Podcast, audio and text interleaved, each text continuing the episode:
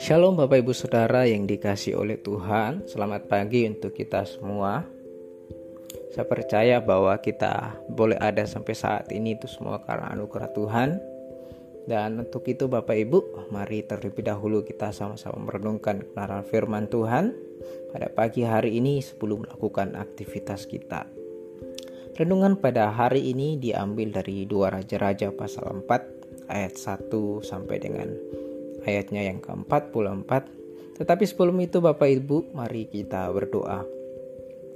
Bapa dalam kerajaan sorga, kami mengucap syukur Tuhan untuk kekuatan yang kau berikan pada pagi hari ini.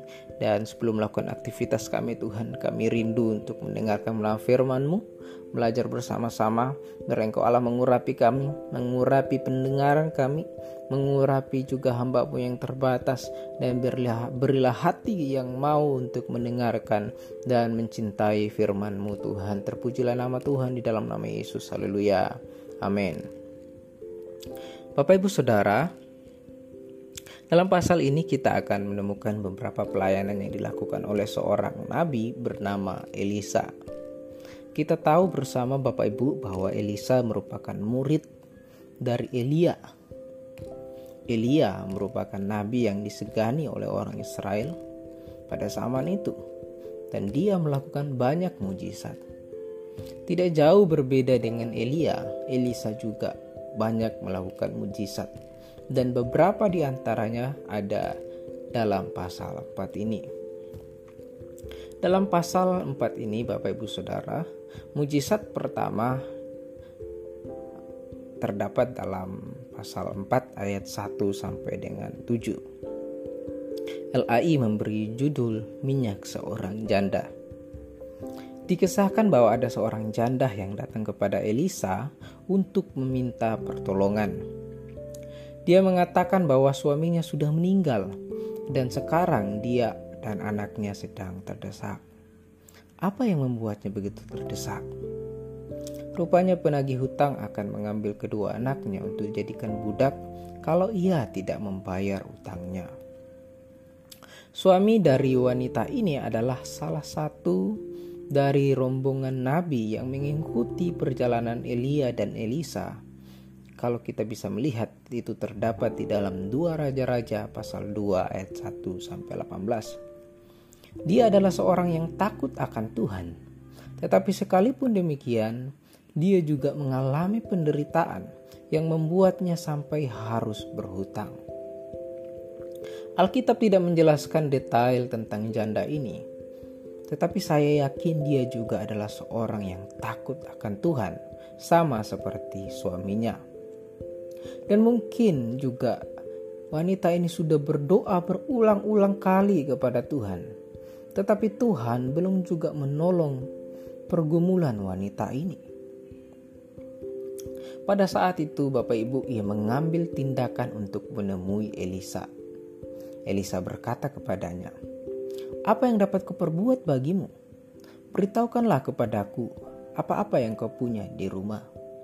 Dia berkata bahwa dia tidak memiliki apa-apa lagi selain buli-buli berisi minyak.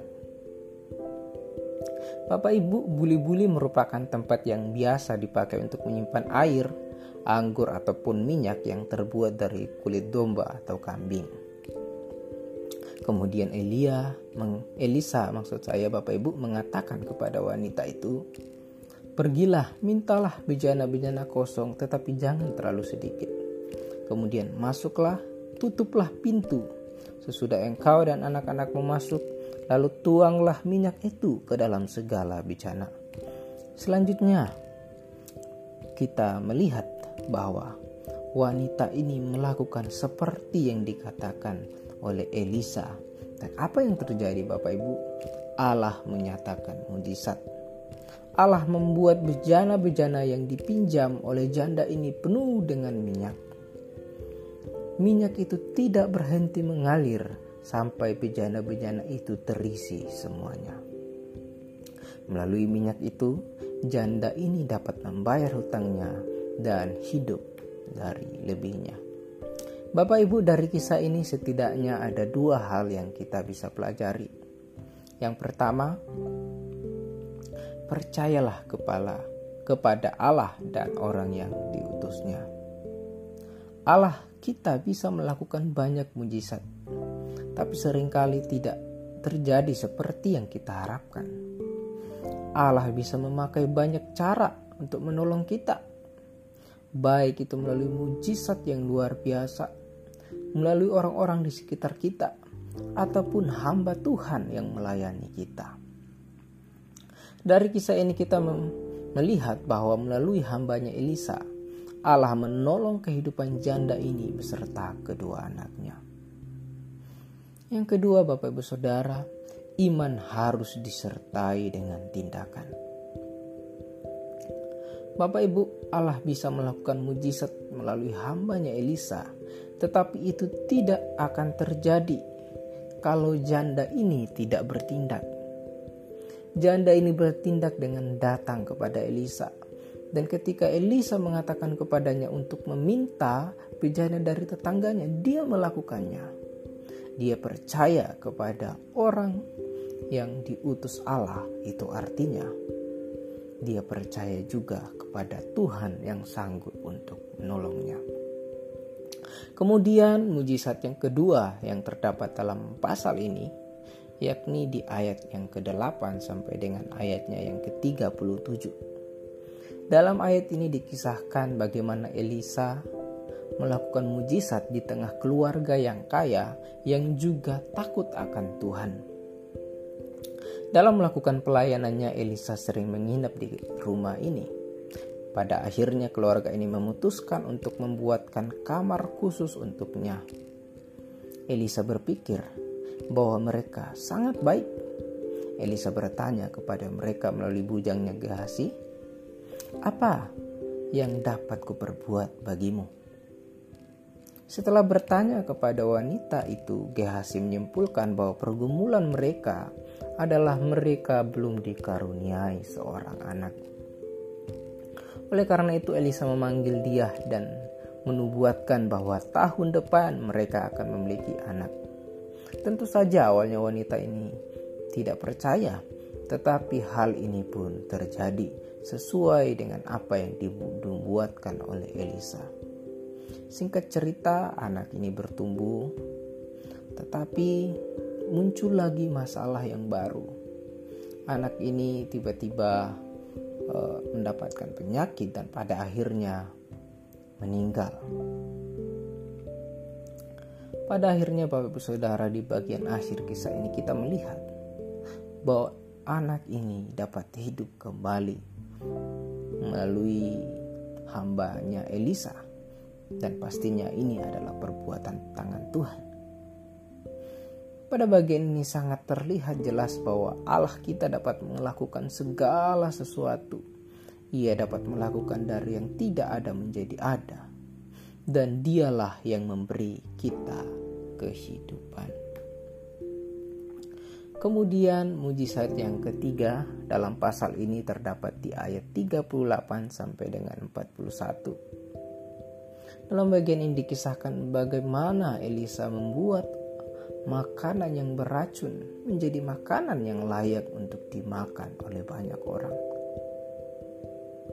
Dan mujizat yang terakhir dalam pasal ini terdapat di ayat 42 sampai dengan 44 di mana Elisa memberi makan 100 orang dari 20 roti jelai dari sesuatu yang sedikit menjadi cukup bahkan mereka bisa makan sampai kenyang kedua mujizat terakhir ini juga menekankan Allah dapat melakukan segala sesuatu yang tidak mungkin menjadi mungkin. Bapak Ibu secara keseluruhan dalam pasal 4 ini kita melihat bahwa Allah dapat melakukan mujizatnya dalam kehidupan umatnya. Allah dapat menjadikan sesuatu dari yang tidak ada menjadi ada.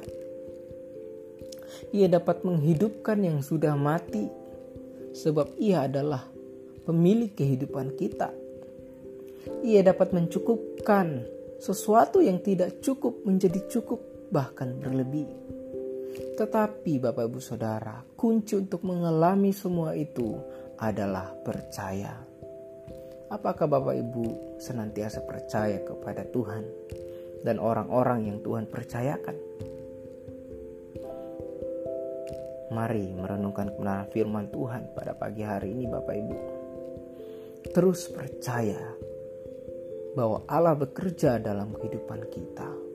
Terus percaya bahwa Allah sanggup untuk menolong setiap pergumulan kita.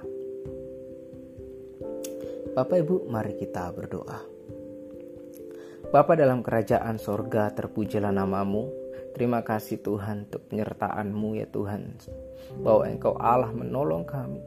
Dan pada pagi hari ini Tuhan kami berdoa biarlah Engkau Allah akan menolong setiap aktivitas kami biarlah aktivitas kami juga boleh memuliakan namamu Tuhan. Kiranya Engkau memberkati pekerjaan kami, apa pun yang kami lakukan, biarlah Engkau Allah yang senantiasa mampukan kami ya Bapa. Habamu juga berdoa ya Tuhan. Sekiranya juga ya Tuhan, Engkau Allah memberkati firman-Mu ini boleh menjadi kekuatan bagi kami boleh mengingatkan kami untuk terus menaruh harap kami kepadamu, untuk senantiasa percaya bahwa Tuhan sanggup melakukan perkara-perkara yang besar.